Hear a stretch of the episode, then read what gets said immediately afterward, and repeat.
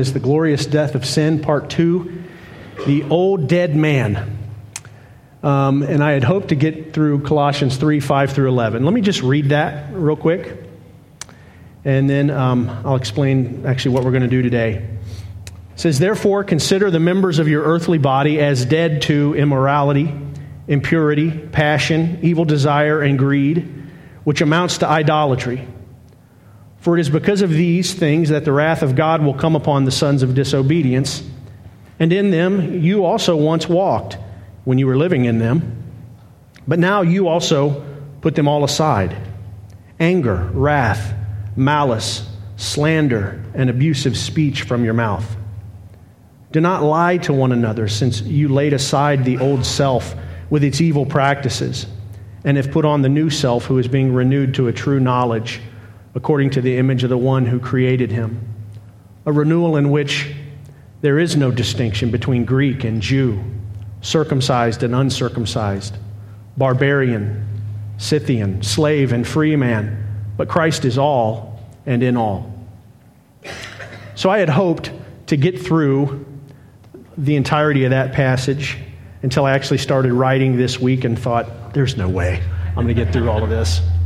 I think that bass might be booming. One of the mics is kind of picking up some feedback. Is it the... They're all off?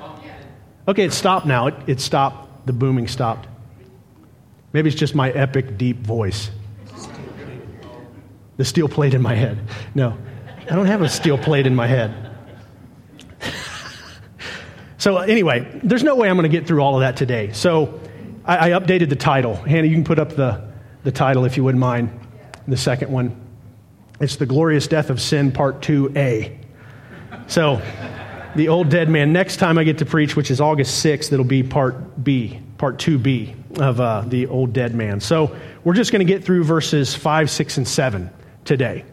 And the last time we were together in Colossians, we were going through verses 1 to 4. And we talked about four new spiritual realities that are ours in Christ. And these realities are not apprehended by the five senses. They're known and experienced in the here and now only in a spiritual sense. It's not to say that they're not real. Indeed, we will one day discover that they were the most real things that we had, and the most valuable things that we had. And that first of the four spiritual realities that we talked about the last time I had a chance to preach was that we have a new quest. And that new quest is a new mission from here on out. Now that we have come to know Jesus, if we're living rightly, we seek the things that are above. To seek the heavenly is to be the first aim of our lives. And when we become united with Christ in his death and resurrection, in other words, when we're converted, when we hear and believe the gospel message of Christ's loving work here on this earth for us, we catch a glimpse of something more beautiful than anything else that we've seen on this earth. And our life's aim is to know more of that love of Jesus sent from heaven. The second spiritual reality we discussed from the previous four verses is that we have a new home. And that home is where Christ is. Wherever Christ is. He's currently seated at the right hand of God. But our home is where Christ is. Augustine said, "You have made us for yourself, O Lord, and our heart is restless until it rests in you." Your new home is with Jesus, where he is. And you aren't at ease and at peace in an ultimate sense until you're there with him. You're a sojourner, you're a pilgrim in this life, looking to settle in a better land, suited just for you and prepared just for you by Jesus himself. It's a promised land. It's ours, and its magnificence is incomparable. There's no monument or landmark or wondrous destination or seven wonders of the world on this planet that will be anything remotely as wonderful as that new home that we have in heaven. And no family or any community here on this earth will be as welcoming and as loving and as strong and as stable as the community we have there with the Father, Son, and Holy Spirit and the saints and the angels who await us there. That's our ultimate resting place. That's our ultimate home as Christians, where Christ is. The third spiritual reality we discussed was that we have a new mind. The new mind. And in hindsight, it might have been better to describe that point as a new mindset. It's the mindset of a free person, one no longer enslaved and controlled by the cruel master of sin. It's a mind now under the new authority of Jesus Christ. A mind with new authority itself, granted by Jesus to overcome sin, to set our minds on things above. A whole new authority. Recall I used the analogy of a freed slave last time that hasn't realized the potential that their new freedom awards them. And I indicated that many of us don't realize the potential that we have in Christ to set our minds on the things above and to overcome sin. And we're going to talk about that more deeply today. But the final spiritual reality from the first four verses that we discussed is our new life. Verse 4 describes it as Christ who is our life. When Christ who is our life is revealed, then you also will be revealed with him in glory.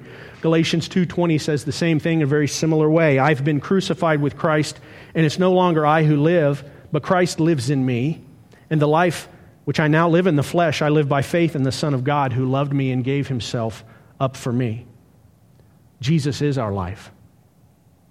None of these new spiritual realities exist apart from him. None of us will ever know this new quest, this new home, this new mind apart from him. But when we come in faith to Jesus, believing in the gospel message, baptized by his Spirit into him, which is signified in the waters of baptism, all of these spiritual promises become realities for us. And all of this life comes to us through Jesus.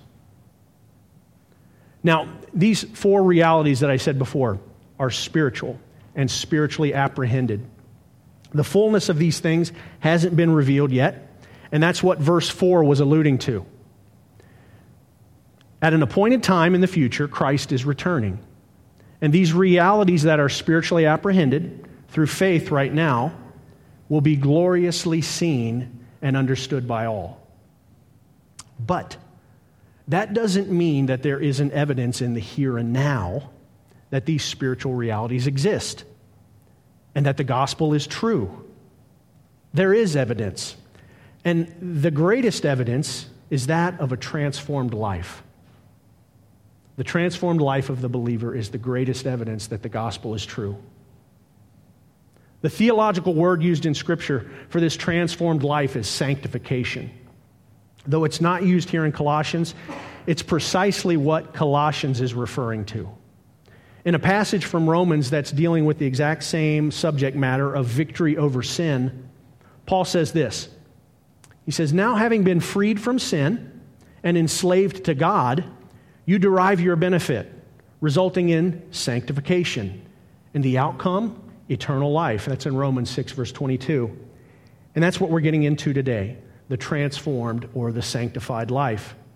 So for all you note takers, here's our path forward for today.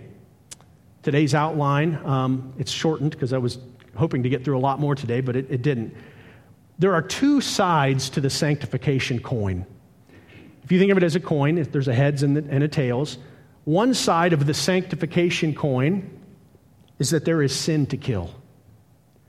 There is sin to kill. And Paul provides us with two categories of sin that we need to kill as Christians. In verse 5, he mentions a group of sensual sins. In verses 8 and 9, he mentions a group of social sins. I think I'm playing Minecraft or something like that. New skins on a game. There's also a sixth one that we'll get to. We're not going to get to the social sins today. We're just going to talk about the sensual sins. But we are also going to get through verses 6 and 7, which describe and talk about the reasons that these sensual sins must be killed. Okay? So that's what we're going to talk about today. Pretty simple. We're going to talk about the 5 sensual sins, and we're going to talk about the reasons why they need to be killed from the text. So as we go forward, let me open in prayer. Father in heaven, I thank you so much for the treasure that is your word. I thank you, Father, that it is living and active and sharper than any two-edged sword, and that it's able to penetrate deep into our lives. So deep, Lord Jesus, that it profoundly changes us from the inside out. And Father, I pray that your word would do that this morning as we ponder deeply just these 3 verses, verse 5, 6, and 7 in Colossians 3. I pray, Lord Jesus, that your word would dig deep into our souls and change us. And Father, if we are feeling like the lyrics to that last song that we sang, like failures,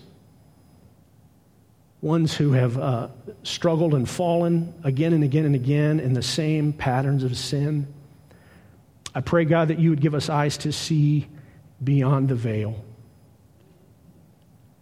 And Jesus, that you would give us eyes to see the rich promises that your word offers to us, the hope that it gives to us, Lord, and holds out to us as believers in Christ of the victory that we can have even in the here and now.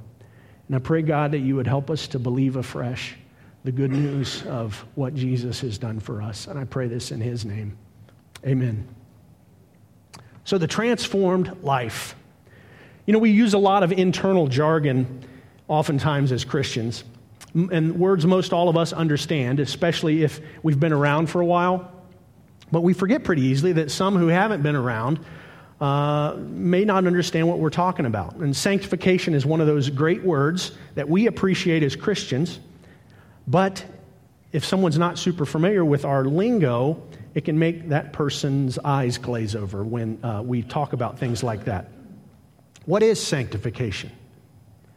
We often define it as the process a Christian goes through over the course of their life, from the conversion when they met Jesus to they're going to be with Jesus, whether he calls them up in a rapture or they die and go to meet him after this death, after the death of this life.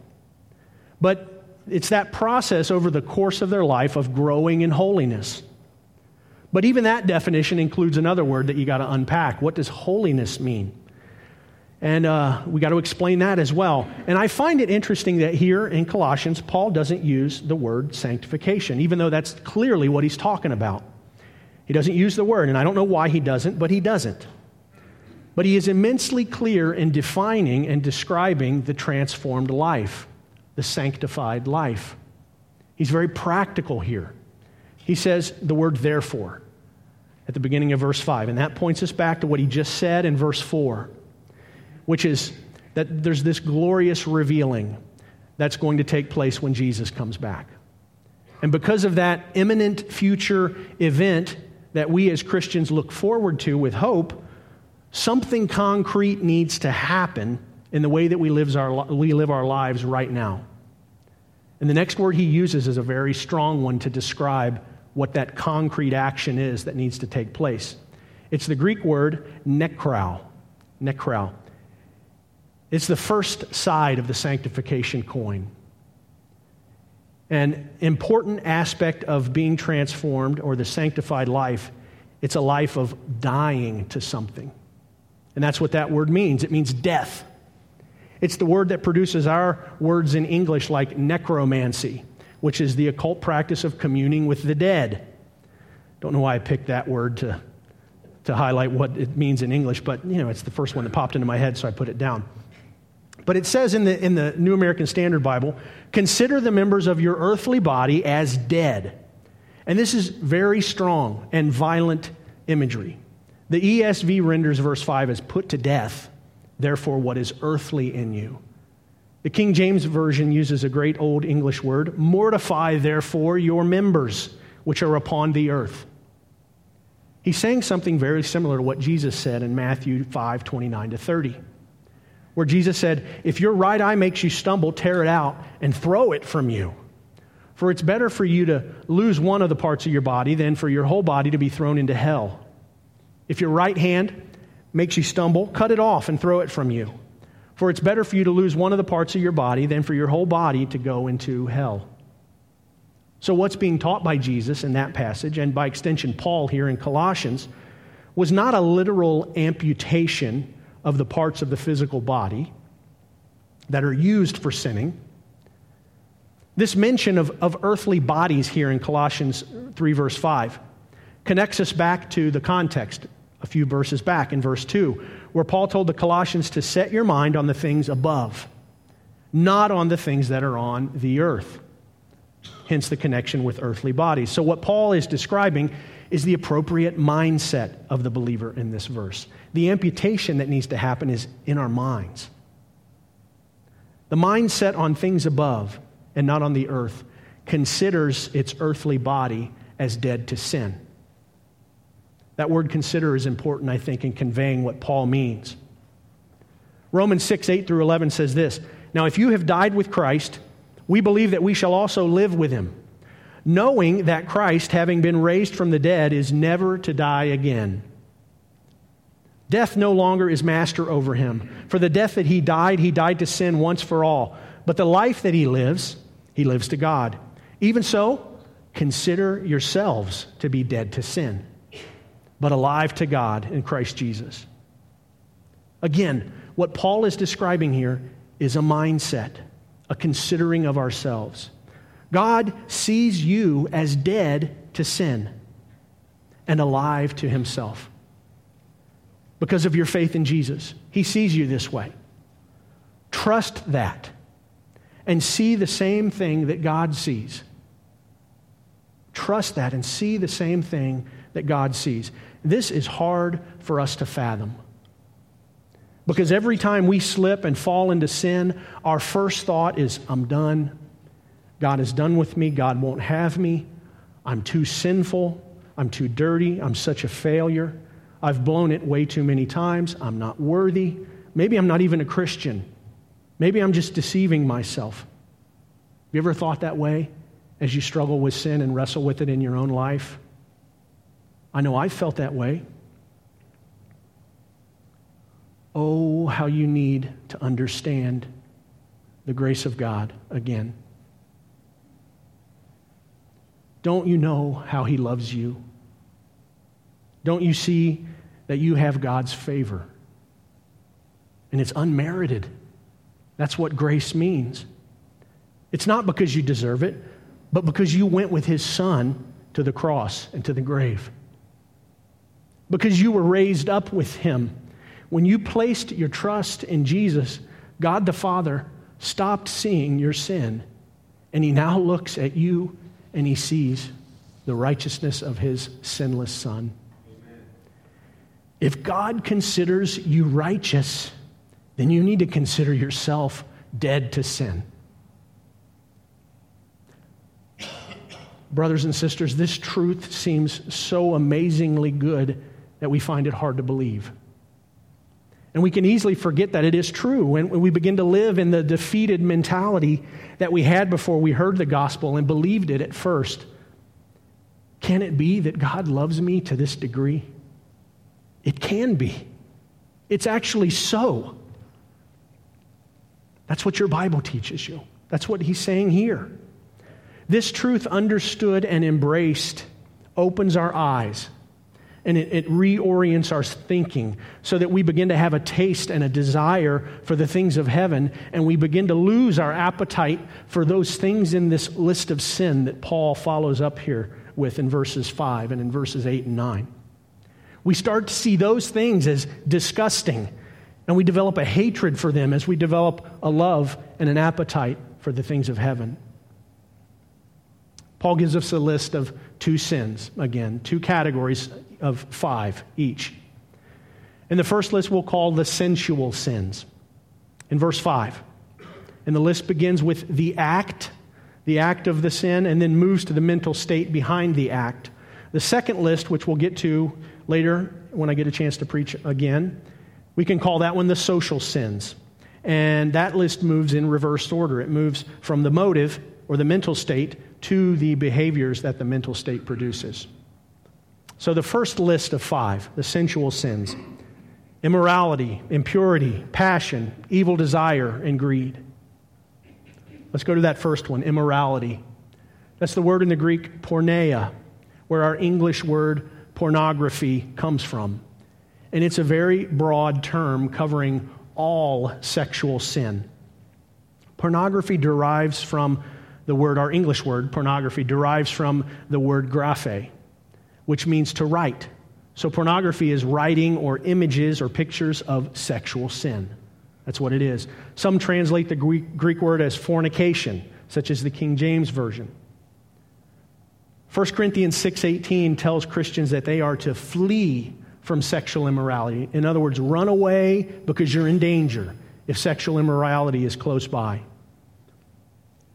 This word heads, this word porneia or fornication or immorality heads the similar lists of lists of sins and the sinful nature that are found in Galatians 5:19 and in Ephesians 5:3. And the Bible strictly forbids any sexual activity outside of marriage between a man and a woman. And within this context, though, sex is celebrated. It's encouraged. It's enjoyed. God created sex and the desire for it. It is, in its appropriate context, it's good. And there's nothing at all about it to be ashamed of. And I say, thank you, Lord, for that.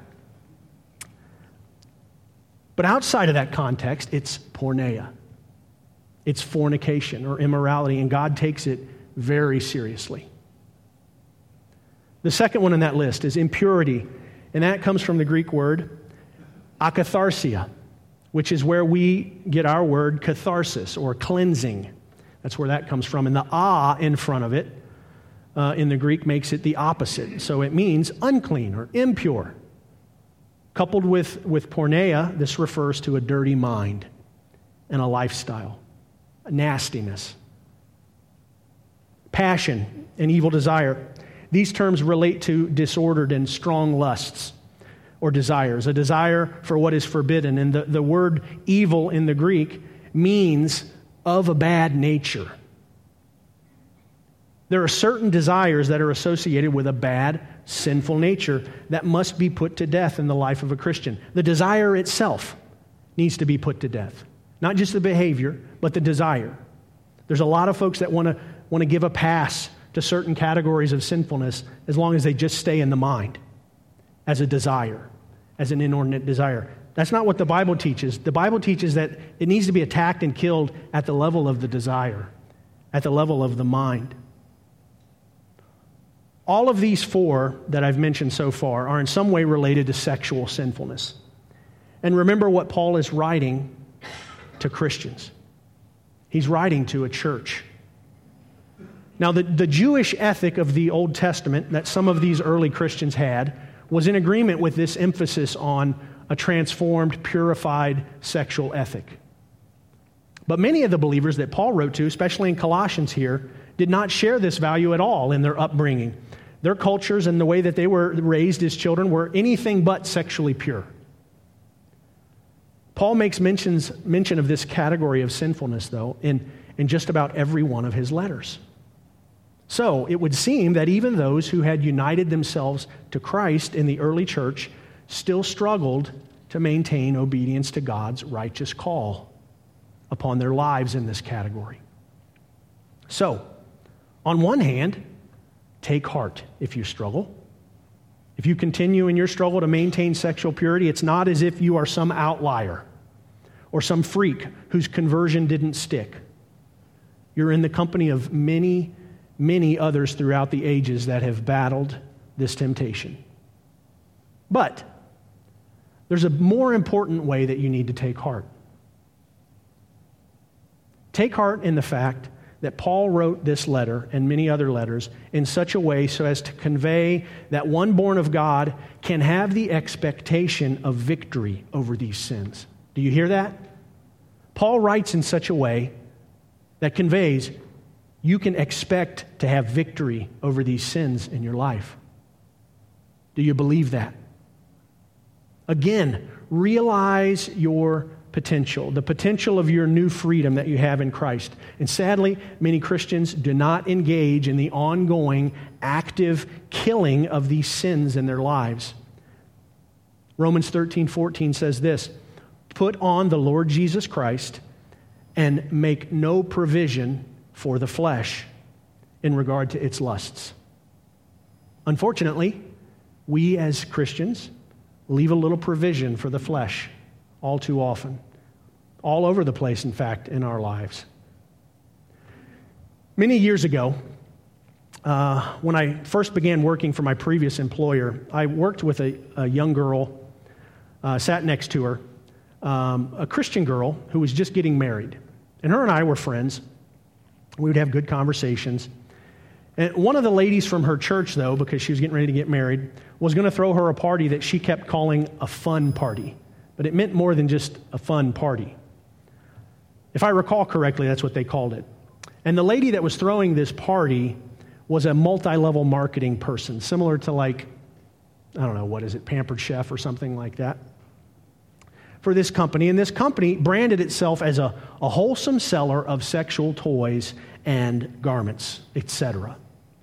For married couples, right? It's wholesome. It's for married couples. And she gave my coworker a catalog to look at, these things that were going to be offered for sale at the party, and she brought it into work. Very awkward, and shared it with all the ladies on the floor. And they would take a break from their work desks, and they would come over to my coworker's desk, and they would look through the catalog, and they would come across something, and then they would giggle mischievously, and then they would whisper things to each other and laugh. Not much work was getting done when that catalog was on that desk. And this girl was known to be a Christian. She let it be known. Rightly so. And most of those who came over to look through this catalog were not Christians. This was her witness to these ladies. And here I am, the dude, sitting right in the middle of all of these conversations, very awkward. And at one point, after the crowd dispersed, I guess, she asked me, "Do I want to take this catalog home to Mandy?" And I said very abruptly, "No way. No, I don't want to have anything to do with it." And I said it in such a way that she sensed my displeasure at the whole thing. And so she asked me why I thought this was wrong. And my response to her was that purchasing these types of items from this company was feeding the same beast behind the industry that produces pornography, sex workers, voyeurism, prostitution, abortion, pedophilia, and human and child sex trafficking. How could I dare do that as a Christian?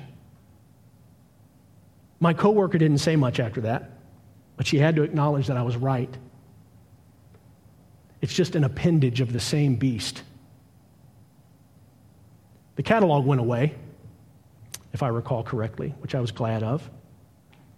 Guys, we're supposed to actively kill these things.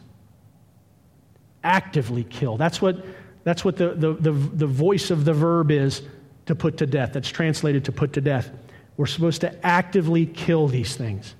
We're supposed to be on the offense against these things in an ongoing way. John Owen famously said, "Be killing sin or it will be killing you." And that is so true. But how do we kill it? Well, we stop making provision for it. In other words, we stop nourishing and feeding it. That's what making provision for something is, nourishing and feeding it. We starve it to death. We starve it in our own minds and hearts by cutting off the supply of images and literature and music, etc., that comes to us from our phones, our books, our magazines, our Kindles, our computers, our TV screens. You literally kill those things. Those things you literally cut off. Most of you guys have been to our house, I think, or at least a good number of you have been to our house. And we don't have a TV in the upstairs living room of our house. And the TV that we do have in the basement, it's just for DVDs and video games. We don't subscribe to any online streaming services. No Netflix, no Disney Plus, no Amazon Prime, no Hulu, no cable. I don't want easy access to that stuff. It ensnared me for far too long, because there is impurity on all of those streaming services. all sorts of impurity on those things. Even Disney is overtly grooming kids into perverse sexual immorality. And it's clearer and clearer every day that that's what's going on. I don't own a device in our house that's not protected by accountability software that sends routine reports to an accountability partner that shows what I've been looking at and searching for on whatever device I and my kids are on. And I gave them a heads up that this week's activity might throw up a red flag because some of the things I researched on this, I promise I didn't go looking for inappropriate things. The sensitivity of the software, though, is pretty high, and it should be. And the subject matter of this sermon is a red flag to those things. But the other way we starve this beast of pornography or immorality is to starve the purveyors of pornography. And that's also a big part of why I don't want to spend money on these subscription services, to any of them. And sadly, Christians are a big share of the market for pornography in our times.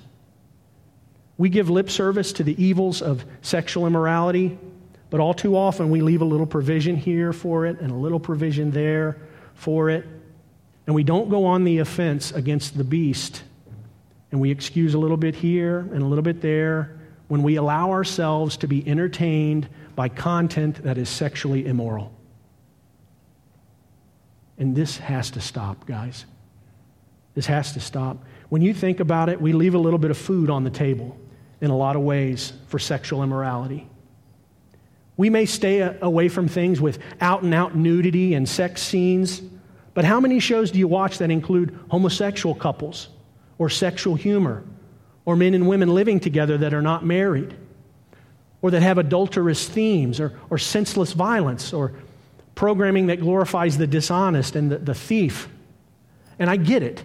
There's not much content out there that doesn't have something like that in there. There's not much in the way of wholesome entertainment out there. There's a growing library of it that's coming, which is a good thing, I think. And it's ubiquitous, guys. It's literally everywhere. But when we really think it through, isn't our infatuation with entertainment itself an earthly pursuit? Isn't so much of it a distraction from our seeking the things that are above? I actually think we do really well to cut off a whole lot of the media that we consume altogether. And I'm speaking to myself and members of my own family here as much as anybody. Our media and entertainment-saturated culture that we live in is doing everything it can to keep us from setting our minds on the things above. And if we can cut the cord, so to speak, to a lot of these things, we may find more room for heaven in our minds.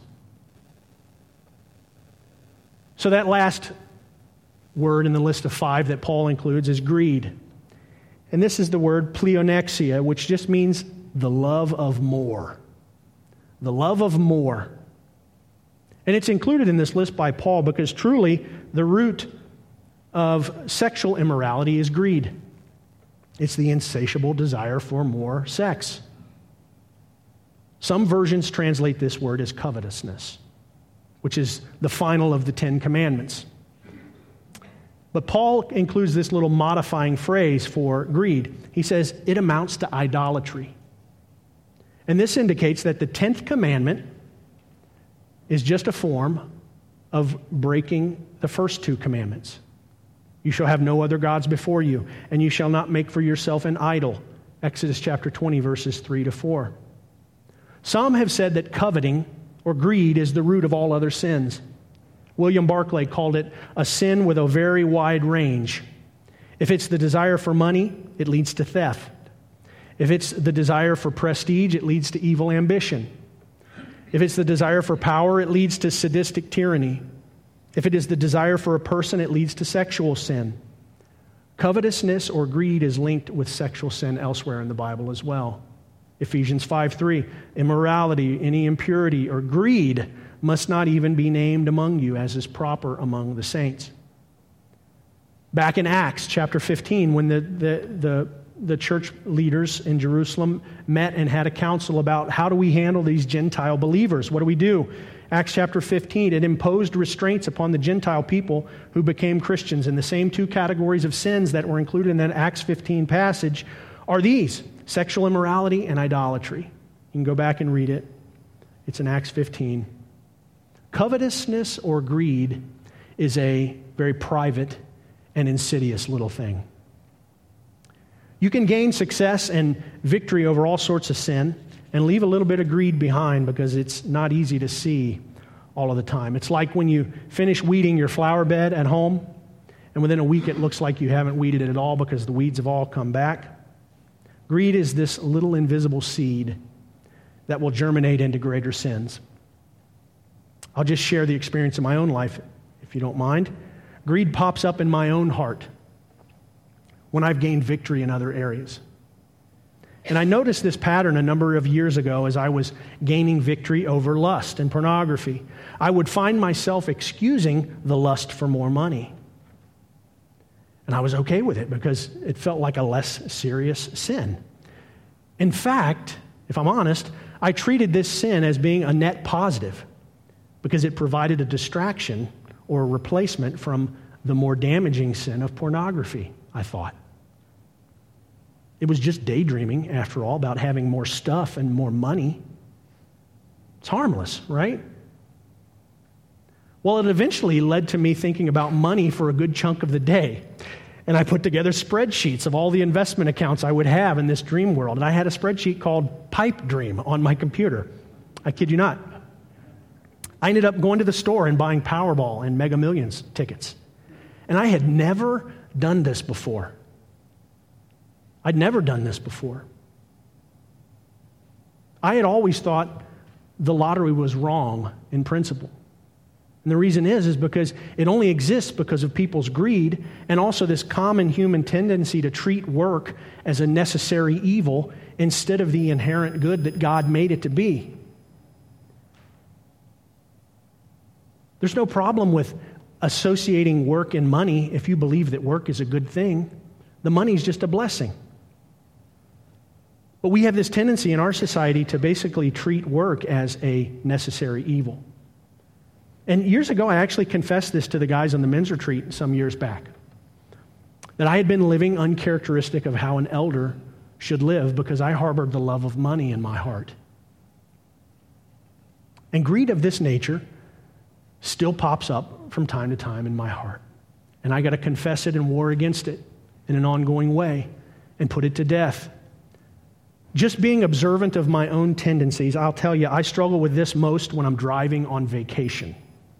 And this might ring true in your own mind, I don't know. But the drive for me is a huge part of what's enjoyable on the vacation. I love the journey, and I just love driving. But you think about it, just as a little aside, vacations, if we're really honest, if we think about it, aren't they sort of in a special way times when we enjoy and focus on the pleasures of this world? Not necessarily in a bad way. I'm not condemning taking a vacation. Please don't hear that. I know I've come down hard on a lot of things this morning. Please don't take from this sermon that Eric said, I can't watch TV, I can't play video games, I can't be on social media, I can't have money, I can't think about money, I can't go on vacation. I love church. Right? Hear me, please. I am not condemning these things. I enjoy these things as much as the next person. I'm just seeking to be honest with myself and with you that these things are, each and every one, little gateways to setting our minds on the things of earth. Aren't they? Aren't they? Little gateways to setting our minds on the things of earth, and they can distract us from our new quest of seeking the things that are above. So back to vacation. This is how I stumble when I'm on vacation and the drive. When I'm driving on vacation, these greedy thoughts about having lots of money pop back up into my head sometimes. I'll see a lottery billboard. And I notice this happens a lot of times on the way home from vacation because I've just had a whole week of enjoying a prolonged amount of leisure time in a fancy place and eating foods that are fancier than I normally eat. And so I'm in love with the world after vacation, you know? But I'll see a lottery billboard, and I'll begin to thinking about having massive amounts of money in the bank. And then I'll daydream about having a nicer minivan. And I kid you not, I do daydream about having a nicer minivan. I daydream about a brand new Hunter Green Toyota Sienna Hybrid XLE with 8 leather seats and the entertainment package. I'm just kidding. I actually don't envision the entertainment package because I don't care about that. I can't watch it anyway. Here's another thing that causes me to struggle with greed. When my friends, my musician friends, get new instruments, I get a little covetous. I'm not going to lie. Rachel just recently got a new Taylor.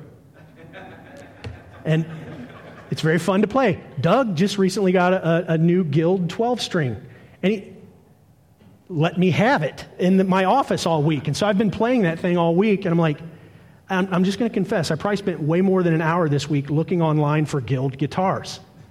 So I probably won't end up buying one, but these are where, you know, the love of earthly things kind of pop back into it. Thanks a lot, Doug and Rachel, for making me sin. Anyway, let me move on. So Paul moves on in verses 6 and 7 to the reason that these things need to be killed. Here's why they need to be killed. The first reason that the remnants of these sins that must be killed is this in verse 6. God's wrath is coming. It's coming. Paul had just told the Colossians in verse 4 that the thing that they had to look forward to was the glorious revealing of their new resurrected life. It's that life that is hidden from view right now, but it will be seen when Christ returns. But the other side of that return of Christ is punishing wrath. And this is the coming of wrath for the sons of disobedience. And if this is the case, then those who have died and been raised with Christ ought to look very different than those who are drawing the wrath of God upon this earth. Romans 1:18 says this, "For the wrath of God is revealed from heaven against all ungodliness and unrighteousness of men who suppress the truth in unrighteousness." God takes the wickedness of mankind as exemplified in this list of 5 sensual sins very seriously. Those whose lives are characterized as disobedient to God will suffer his wrath for all eternity. This is not undue strictness on God's part, nor is it hateful on God's part. It's not cruelty. God's wrath is necessary and good. It's an extension of his loving kindness. God's wrath is an extension of his loving kindness. Do you hear that? Let me explain how.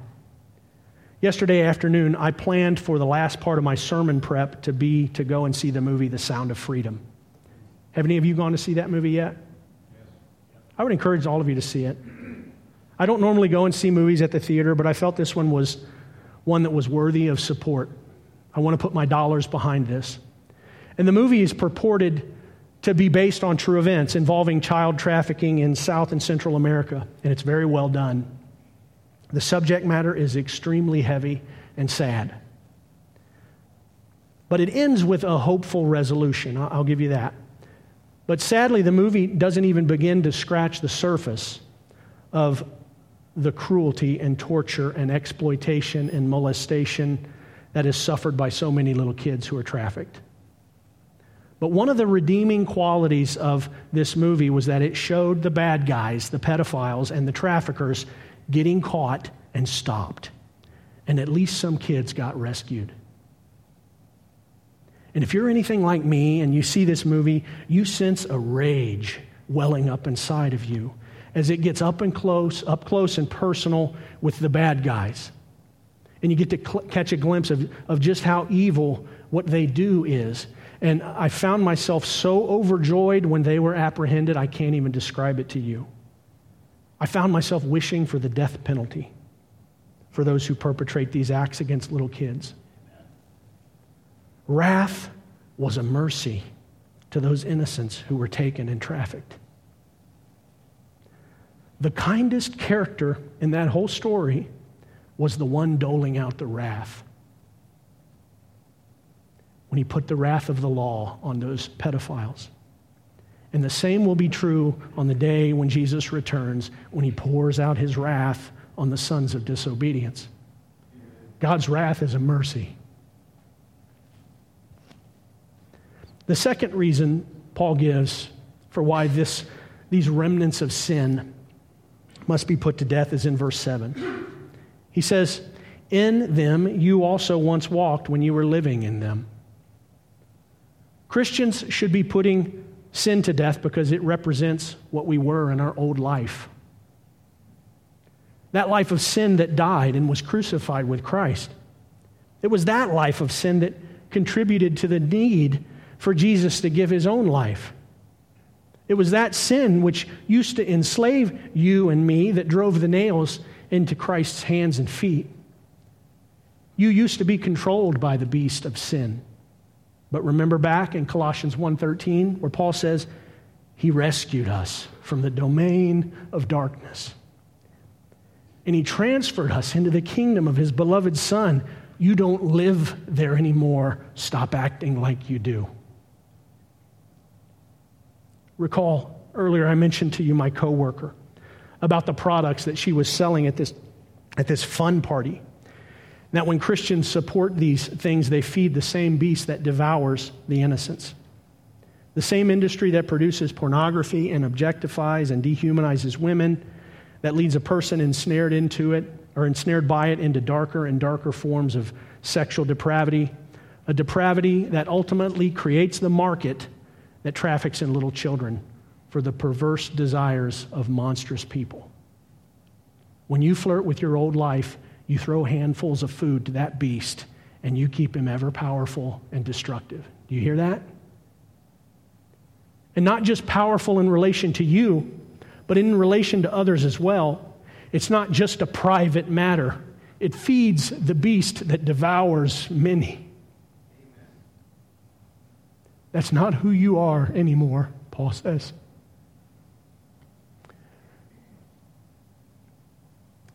That's how you used to walk. That's how you used to live. And remember, that image of walking refers to a manner of life or a pattern of living. When you came to Christ, that pattern was broken. Amen. That life died, and your new life is hidden with Christ. Back in verse 3. Learn to walk in the newness of that life. Paul indicates you can. And I know some of you struggle with seeing the old man as dead. I struggle too. But Paul saw that the Colossians struggled with this too. And he taught them, and he teaches us today and encourages us the same way, that it's clear he believed those old strongholds of sexual immorality and impurity and lust and greed, they can and they will be broken. Do you believe it? If you do, shout amen. The old man really is dead. Do you believe it? It's my heart's desire that you believe this truth spoken by Paul with every fiber of your being. Live in the promise of victory and freedom. Realize the potential of your new life in Christ and get on with the work of killing sin. John Owen said, "Set your faith at work on Christ for the killing of your sin. His blood is the great sovereign remedy for the sin-sick souls." Live in this, and you will die a conqueror. Yea, you will, through the good providence of God, live to see your sin dead at your feet. So the next time I have opportunity to preach, we'll discuss the social sins that follow in the text. And we'll see how far we get in chapter 3 at that point. I don't have any idea how long it's going to be. So I thought this was going to be a 4-part sermon series, but it could be longer than that. We'll eventually get to part 3 of the Glorious Death of Sin series, where we discuss the positive, adopted attributes of the new risen man. But I've said enough for now, so let's pray. Father in heaven, I come before you this morning so thankful for your word. So thankful, Lord Jesus, that oftentimes I know when I read through the Bible, I feel like I'm reading about heroes who are paragons of virtue and righteousness and holiness. And God, when we open the Bible, we see a book of people who fail, just like us. And Father, I thank you, Lord, that keeps me from utter despair. But Father, Help me to see the other side of that. The reason that you had so much written on this subject is because you knew we would need many reminders that this is true, that we can actually have victory in a very real sense over sin in our lives. I pray, Lord Jesus, that you would help us to leave here today with the new mission, intent to kill the sin that remains in our life. I pray this in Jesus' name. Amen. Stand, if you will, for the benediction. It comes from Romans 8, verses 13 to 14. If by the Spirit you are putting to death the deeds of the body, you will live. For all who are being led by the Spirit of God, these are sons of God. Those of you who have placed your trust in our Savior and Lord Jesus Christ are sons and daughters of God, and no son or daughter of God remains defeated and controlled by sin. Depart in that assurance and in peace as you're led by the Spirit to put your sin to death. Amen.